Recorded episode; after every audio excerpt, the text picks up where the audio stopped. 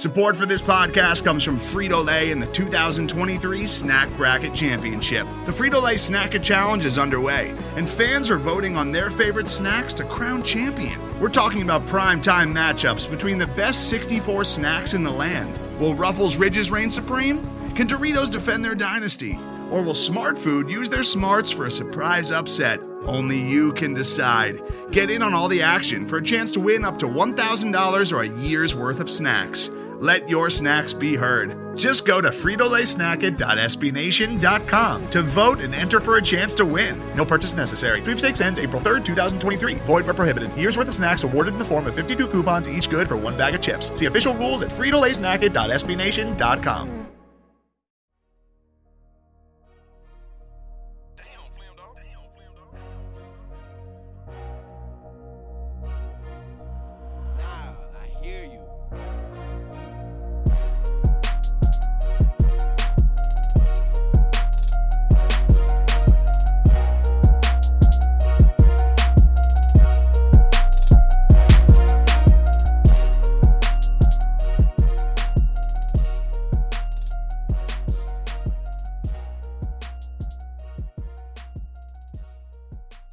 What is up, everybody? Welcome back to Grizzly Bear Blues Live. I'm your host, Parker Fleming, recording this on Wednesday afternoon, August 3rd.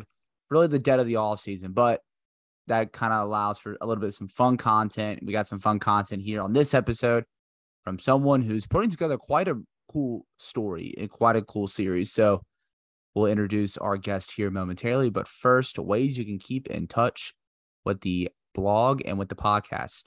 So Grizzly Bear Blues is the Memphis Grizzlies blog for SB Nation. You can find it on the web at grizzlybearblues.com or on Twitter at SBN Grizzlies. And the Grizzly Bear Blues podcast network can be found anywhere you get your podcast. Spotify, Apple Podcasts, Google Podcasts, Stitcher, Megaphone, iHeartRadio, or wherever you get your podcast. And there you can get every single episode of this show, GBB Live, the flagship podcast for the Grizzly Bear Blues Podcast Network, alongside the Starting Five podcast. And soon you'll be getting Next Gen podcast with Bryson Wright, the return of the Core Four.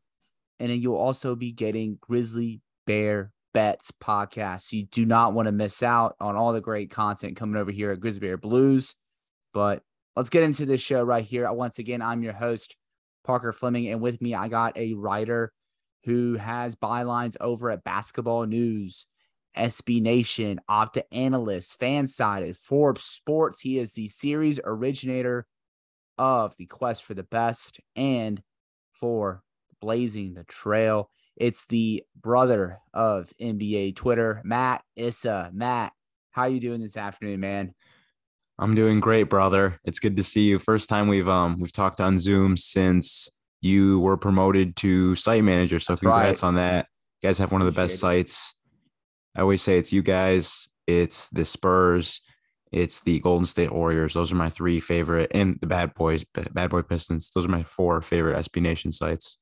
I appreciate it. It's all love. Yep. We got a awesome team over at Grizzly Bear Blues and just really excited for, you know, that first full season. But Mm. With the with August, you know, there's not a lot of moves right now. But Matt, you've kind of taken advantage of that to start a series. And that's something that you've really developed a specialty in is these series style features. This one's called Blazing the Trail. So what was the inspiration behind uh this series and just kind of what are, what you're trying to capture uh through these different articles that you'll be posting. Yeah, I mean, the inspiration was basically, to be blunt, I just wanted to do something historical this offseason. I'm not like a huge um, draft person. I don't, you know, I think that there's like, there's an art to it, there's a science to it. You know, watching like international press, but prospects, high school prospects, all that stuff is just, it's not my niche. And I think that we have enough people in those niches covering them properly for for me not to have to worry about that. Whereas historically, I think it showed with the top 75 and some of the omissions that were made, like with Dwight Howard, um, that we we don't we don't really know, at least we don't remember as much about NBA history as we should, or not even just that. I guess the people covering at the time weren't like they didn't know what we needed to know about basketball to properly cover those guys. You know what we know now. We have like the thing I like to say all the time is like we have more like in-depth historical articles on Amir Coffey, who, by the way, fine player, hell of a player, he's going to have a nice career, than we do someone like, say, Mark Price, right? Who, you know, historically, Mark Price, better basketball player than Amir Coffey. So that was that was pretty much the main inspiration. Um, the message of each of these stories, I think it's important to spotlight the individual player, their impact, but I think it's more so about the development of the certain skill, the certain theme, like, for instance, with Steve Nash, it's more so about the evolution of the not traditionally athletic guard and how, you know, ways have kind of the way the game has changed has made it so that we can have players like that not only like do well in the NBA, but be the drivers, be the the captains of high level, like elite level offenses. Right. And it, it's a really cool series. I mean, I I caught up on your Rashard Lewis and Steve Nash one, and I must say, those those were awesome. They rocked. And I think one thing too that you you mentioned there too, it's not only that they weren't covering the game with everything we need to know, they just don't have the access that we do. You know, they mm-hmm. don't have they don't have access to all these film libraries. They're like, no one's running a film dive or anything because they don't have the footage to do so, or they didn't have the footage or the capabilities to do so. They don't have cleaning the glass, B ball index, PBP stats. Hell, bar- they barely had the NBA website with the amount of stats they had. If anything, it was probably just simple, you know, points, rebounds, assists, steals, field goal percentage, all that. They they just didn't have the analytical tools that we have now. And so the fact that you're able to go back in, capture all that, and relate it to how it's impacting to the game today, that's some big time stuff. Big time stuff to cover when there's really nothing going on, except for the everlasting debate of where Kevin Durant's going to go, when Donovan Mitchell is getting traded to the Knicks. Yeah. Um, just the pointless debate, not pointless. I mean, a lot of them do have points, but the same debates that we have on Twitter for two months until we actually get basketball. So it's very refreshing. And you know, I have you on this talking about this NBA wide series um, on a Grizzlies podcast because you're covering one of the first, I guess, fan favorites of the Memphis Grizzlies franchise. Um, ironically, the person who my uh, it was the first jersey of a Grizzlies player my dad ever bought me. And so, Matt, I want to let That's you. Pretty awesome. I know it's some pretty cool stuff, and now, mm. now we're old.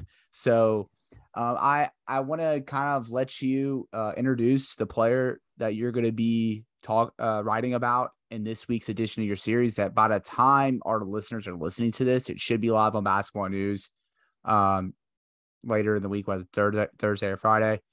But kind of just tell the audience who you're writing about in this Blazing the Trail series next, and just why that player because this player isn't a star or anything like you went through Steve Nash and Rashard Lewis, quite easy players to go up and follow historically because they they were truly kind of revolutionary in their own ways. But why this guy?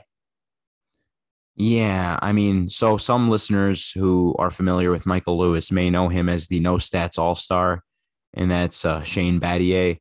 The reason, uh, so honestly, like I pitched Shane Battier because at the time I just reread the Michael Lewis piece. So it was like fresh on my mind. So when me and my bosses were deciding which 10 players we're going to do over at basketball news, they're kind of like, like, man, you know, not to burst your bubble, but like he just doesn't fit in with the other nine guys. And that made yeah. me even more determined because I'm like, yeah, he does. Yeah, he does. Shane Battier. And I talk about it. Um, again, this is the point of spotlighting these specific players is because you know they represent the skill set I'm trying to talk about. And with Battier, it's the the evolution of scouting reports. You know, he used much more sophisticated scouting reports. So what the scouting reports used to look like before Battier, and you know, he coalesced with Daryl Morey. But before that, it used to be what they would call a qualitative scouting report. So you get a player like uh, um, the one he always uses is Kobe Bryant and he'd say like you know Kobe Bryant, great right hand, great first step, great fadeaway, great competitor, and that was like the scouting report.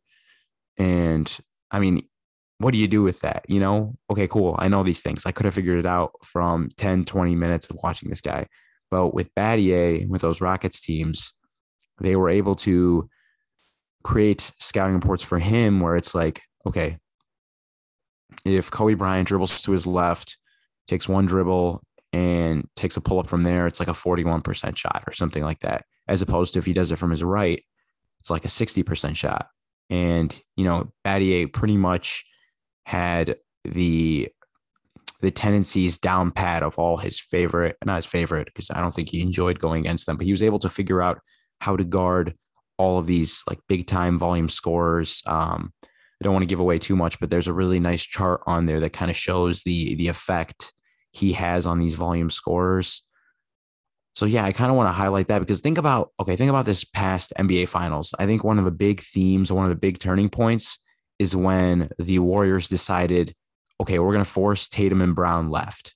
Like you can't tell me that isn't like a nod, an ode to Shane Battier, what Shane Battier was doing. You know what I mean? For him. So like just for that um that reason, I guess I really wanted to spotlight the development of data in basketball. You know, that is a really cool twist in, into this series because I mean, from your first two, it's about playing styles, and mm-hmm. now getting kind of deeper into the scouting reports, the data. I mean, yeah, like again, it goes back to the access thing. We have so much more access now, and that goes not just for us writers; it goes for scouting departments, front yeah, how, offices, how, coaching staff, coaching staffs. It's crazy. It's so crazy. And I know he right now, mm. I want to say he's still with the Miami Heat, right? So yeah, I found out okay, because like if you look on the like uh you know his basketball reference on Google on Wikipedia, it says he left his his role he was in with the Heat because he was like the head of the analytics department, and he has done that. But when I interviewed him, he actually told me that he still does do some like consultation um, I think he he honestly like does consultation for like the owner, like he's in direct contact with the owner. But um, I know that for a fact that Dave, uh, David Fizdale was telling me he kind of Battier is kind of the one who who coached David Fizdale to get him ready for that jump into you know the front office level. I know David Fizdale just accepted that mm-hmm. job with the Utah Jazz.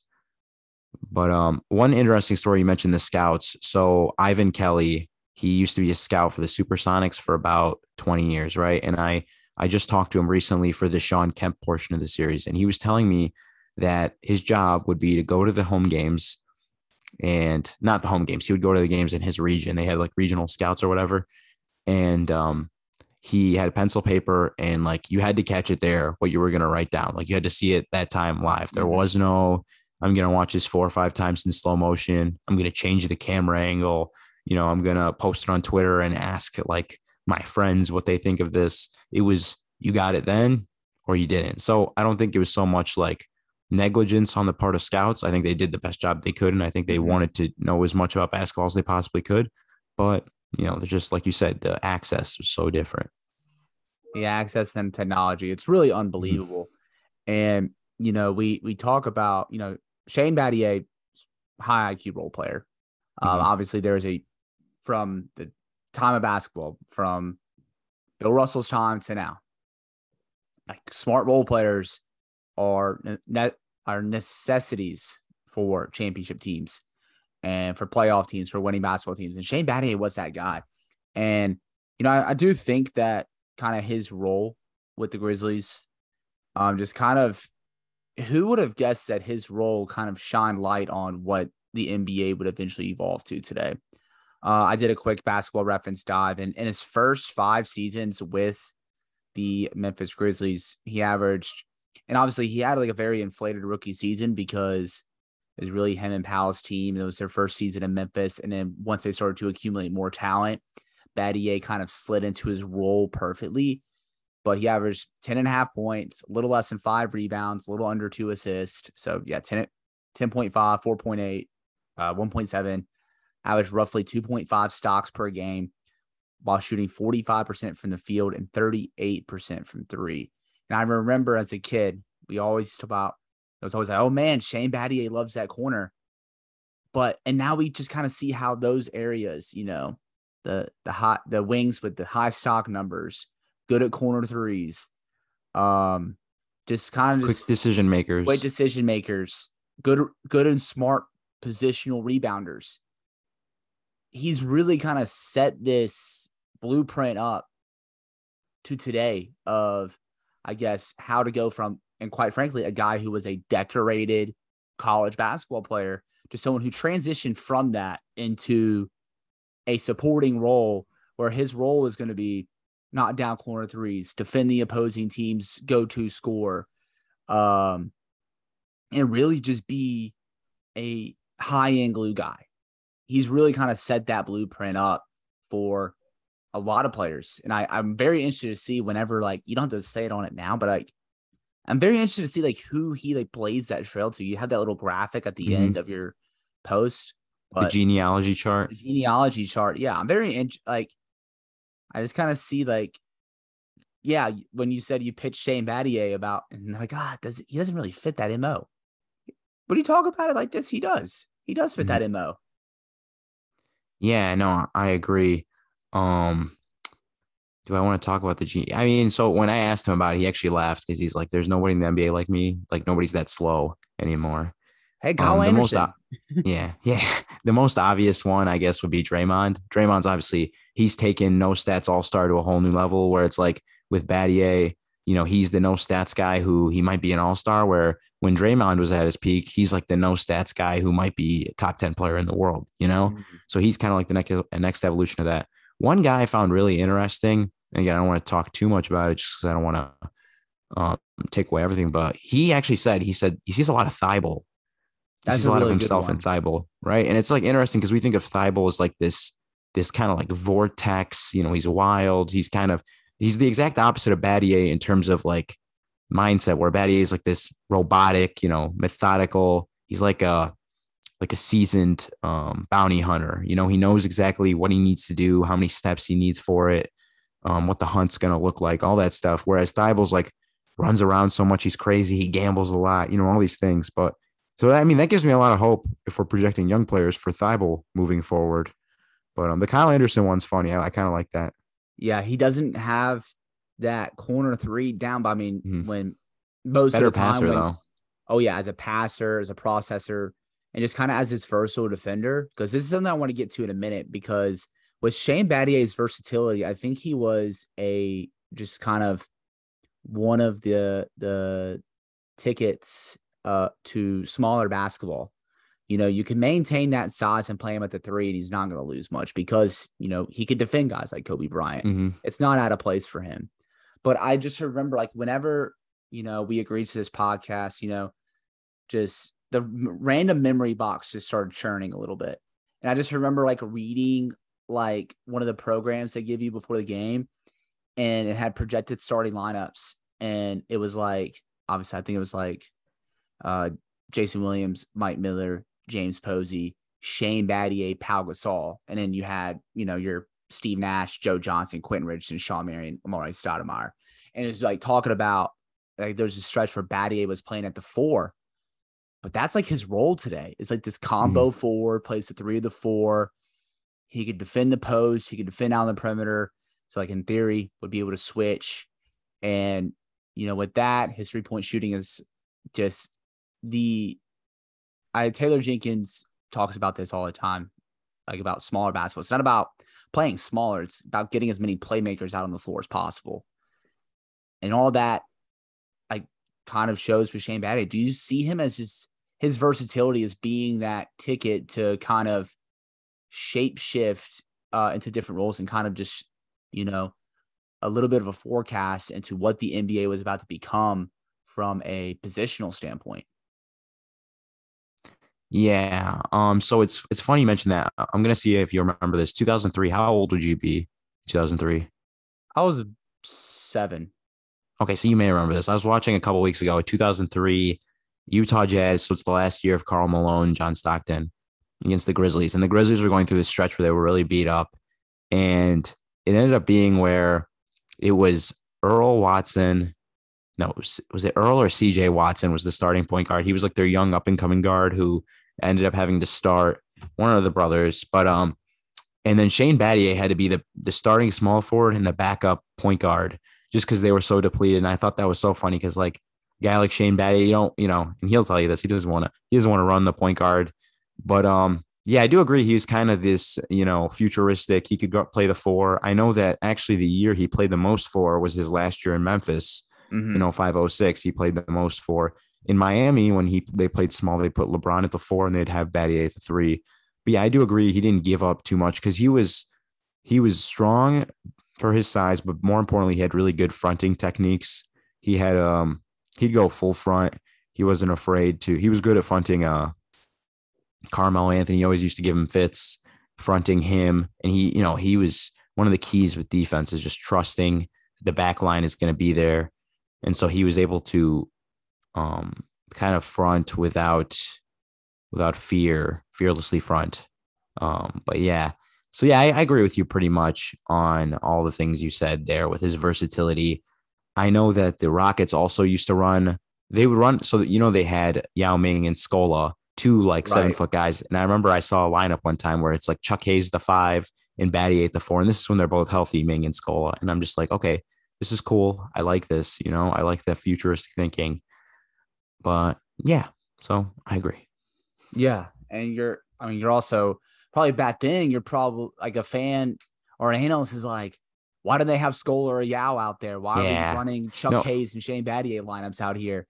But again, It's- another another forecast and into projecting out how the NBA was going to shapeshift years down the line into now. Also, I know you said you watched primarily like Rockets basketball, a little Mhm. bit of Heat basketball when it talking about Shane Battier, but you went that far into Grizzlies basketball, you know, that 2003 time. And so Yeah. my first team I ever followed was like right after that, the 0304. But Mhm. like, I, I, I routinely think about this every now and then. They had so many wings that would fit in today's NBA with Battier, Mike Miller, James Posey, Bonzi Wells. They had the two up up tempo point guards with Jason Williams and Earl Watson. They had Powell who can go four or five. They had Lorenzen Wright, who's that bruising traditional five that just does the dirty work, gets the rebounds, block shots. That's really it. And then you had the the lob threat off the bench with Stromile Swift. It was just like, I'm like, I think every now and then I'm like, that's actually like a that would actually be a really solid modern NBA team with the way that like just a bunch of wings with size, point guard, pass first point guards, and your star players is hybrid post big man who can either get in the post or take guys off the dribble out on the perimeter. I was like, I yeah, I was I was glad that was my first team I ever got to follow. There could have been so many other teams, bad teams at the Grizzlies. Yeah. follow, but that was my You wouldn't first. be like, that got covering. you wouldn't be covering this team if, that if got you had me to follow all the ones the before way that. in. Oh yeah, but yeah, I, I just think it, it's really cool to see how um, just kind of looking back and tying tying that kind of stuff in and seeing like, wow, like this stuff actually also would have worked in like today's league too, with just the the skill sets of those guys. It was more just like. Bas- bas- just basketball wasn't thought of the same way back Mhm. then, and it's it's really cool like in stuff that you're doing is to kind of go back and appreciate that but also tie it into today's nba Yeah, and it's funny you mentioned that because um, think about who one of everybody's favorite broadcasters is today. At least in my opinion, I see people give him a lot of love. Hubie Brown, he's Mhm. incredible. It's incredible that he's the old guy that takes time to learn about today's game and he makes really good points. He w- he was their coach. Correct me if I'm wrong. This team you're talking about. that that 0304 team and that Yeah. 2002 2003 team that you watched he was their coach Mhm. yeah Yeah, so it's like, you know, and he, you know, you could kind of see like coaches like that, like him, like Jeff Van Gundy, they they knew that the stuff that me and you are just now learning like 2 years ago, 3 years ago. They they knew all that stuff. It's just the only thing is like the one thing the biggest thing I've learned about this project is that the X's and O's have always they're pretty much the same stuff. Same mm-hmm. sets. It's just more space on the court now. There's more space and they're just better shot making. That's pretty much the main difference. Like those those little post splits the Golden State Warriors run. I mean, the Utah Jazz were spamming them in the 90s, you know, the 70s Blazers were running those plays. So, yeah, it's nothing has changed on the X's and O's front. It's just this, there's just more surface area on the court now. right And you know, I, I think this is like also like really cool that we're we're talking about this at this moment because I actually remember one of my f- first ever blog posts I ever made Mhm. was a fan post on GBB, full circle now, and I'm just dying to kind of, I'm just dying to kind of know where that is now. But it was a right player, wrong era piece about Shane Battier. And I'm like, okay, now I'm like dying to find that because of one, I wonder how bad my writing was then, and two, that's just it's just a, such a full circle kind of moment. But I want to go over to a little bit ad break and then kind of expand on this conversation, not just talk about Shane Battier, but other past Grizzly players. Talk about the question of the day I posted on my personal Twitter yesterday. So do not go anywhere. We'll be right back. All right. So thank you to those that participated in the question of the day. I know it was a little bit non-traditional than what's used to on GBB Live, where we typically just kind of run it as a poll that you can vote on. So to whoever answered, I appreciate you um chiming in, giving your answers, giving your thoughts. So Matt, I want to ask you first, which former Grizzly, it could be and by former Grizzly, I mean like G and G or pre great grind, not, not basically not somebody who we've already seen in the modern NBA. Who would you want to see in today's NBA? Who would be awesome? I mean, you know, obviously Battier, but just for the the the fun part, um, I think that I think two guys that I really want to see. So Jason Williams, uh, I know the highlights a little bit overblown of what it really was, but I think that the turnovers would have come down if he had the space. Again, if he had that space to work with, and he has that on ball juice, I feel like he would be such a great, like not like a change of pace guard, like what Jordan Poole was in the finals this year. I feel like Jason Williams could play that kind of role where he's a change of pace guard. You give him 20 minutes. Those 20 minutes are high usage. I mean, your eyes are glued to him the whole time he's on the court. So there's that. And then Mike Miller, I think, with he had the movement shooting chops. I know they'd run ton of floppy back then. It's not really as much of a thing, but I mean that movement shooting, he was a better defender than people remember. I mean, he was a big body, strong, um, he was long. So I think that those two guys would be really fun. And that's kind of that whole team you mentioned. I think Powell was lucky. I think no, I think Powell was like right era for his time, perfect era kind of guy. He peaked at the right time.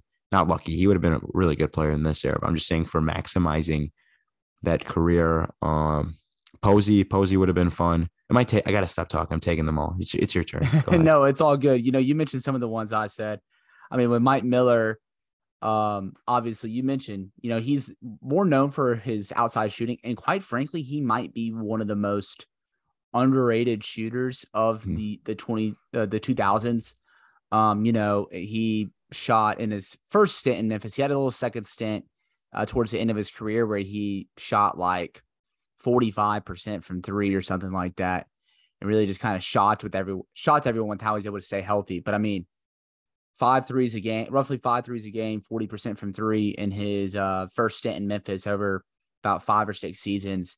That that's elite stuff as a shooter. And like you said, they ran a lot of stuff off movement for him. And it, Mhm. it was always really cool to you see like, you know, w- once he shot the ball, everyone just kind of assumed it was going in. He was one of those kinds of shooters. But there the, was just the oh so- shit shooter. he was a what? The oh shit shooter. The oh shit shooter. I like that. I might need to start using that one. But it was also just the fact that he was just more than a shooter. I mean, if you look at his splits, he shot more twos than threes, and he still was fairly efficient. Not not the best. He's he wasn't this like freaky two point scorer, mid range scorer. Like, but he could attack closeouts and get to the rim. Uh, averaged five rebounds a game. He had a lot of grab and go kind of stuff where he just kind of goes in and grabs a rebound and then immediately initiates offense.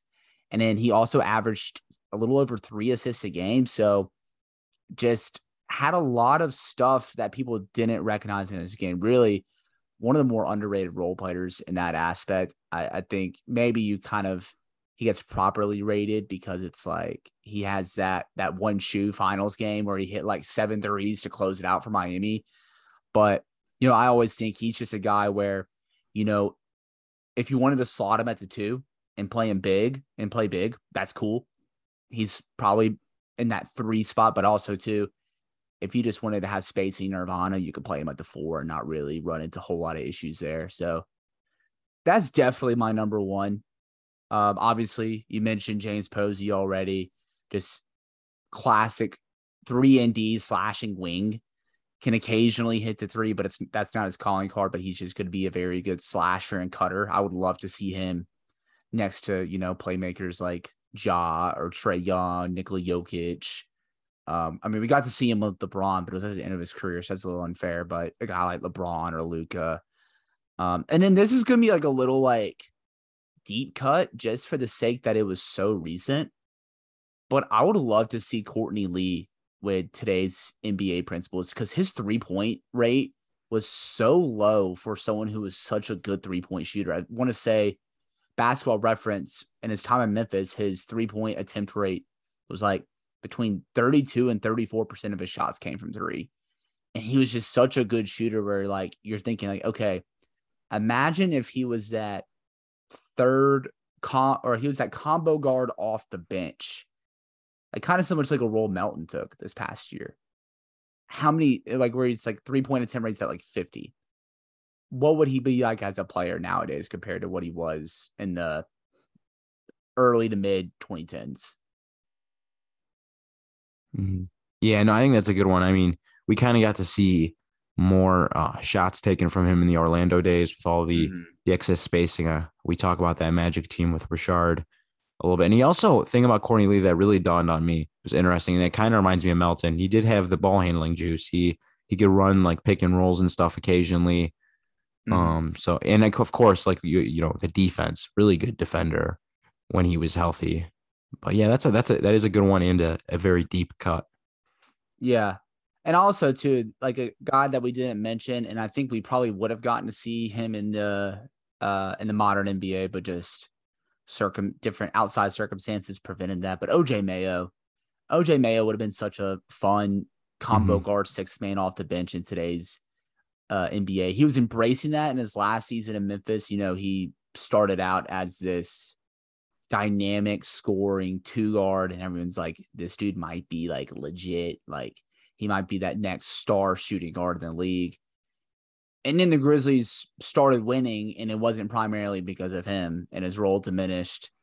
But he's another guy that would have been so much fun to watch in the NBA.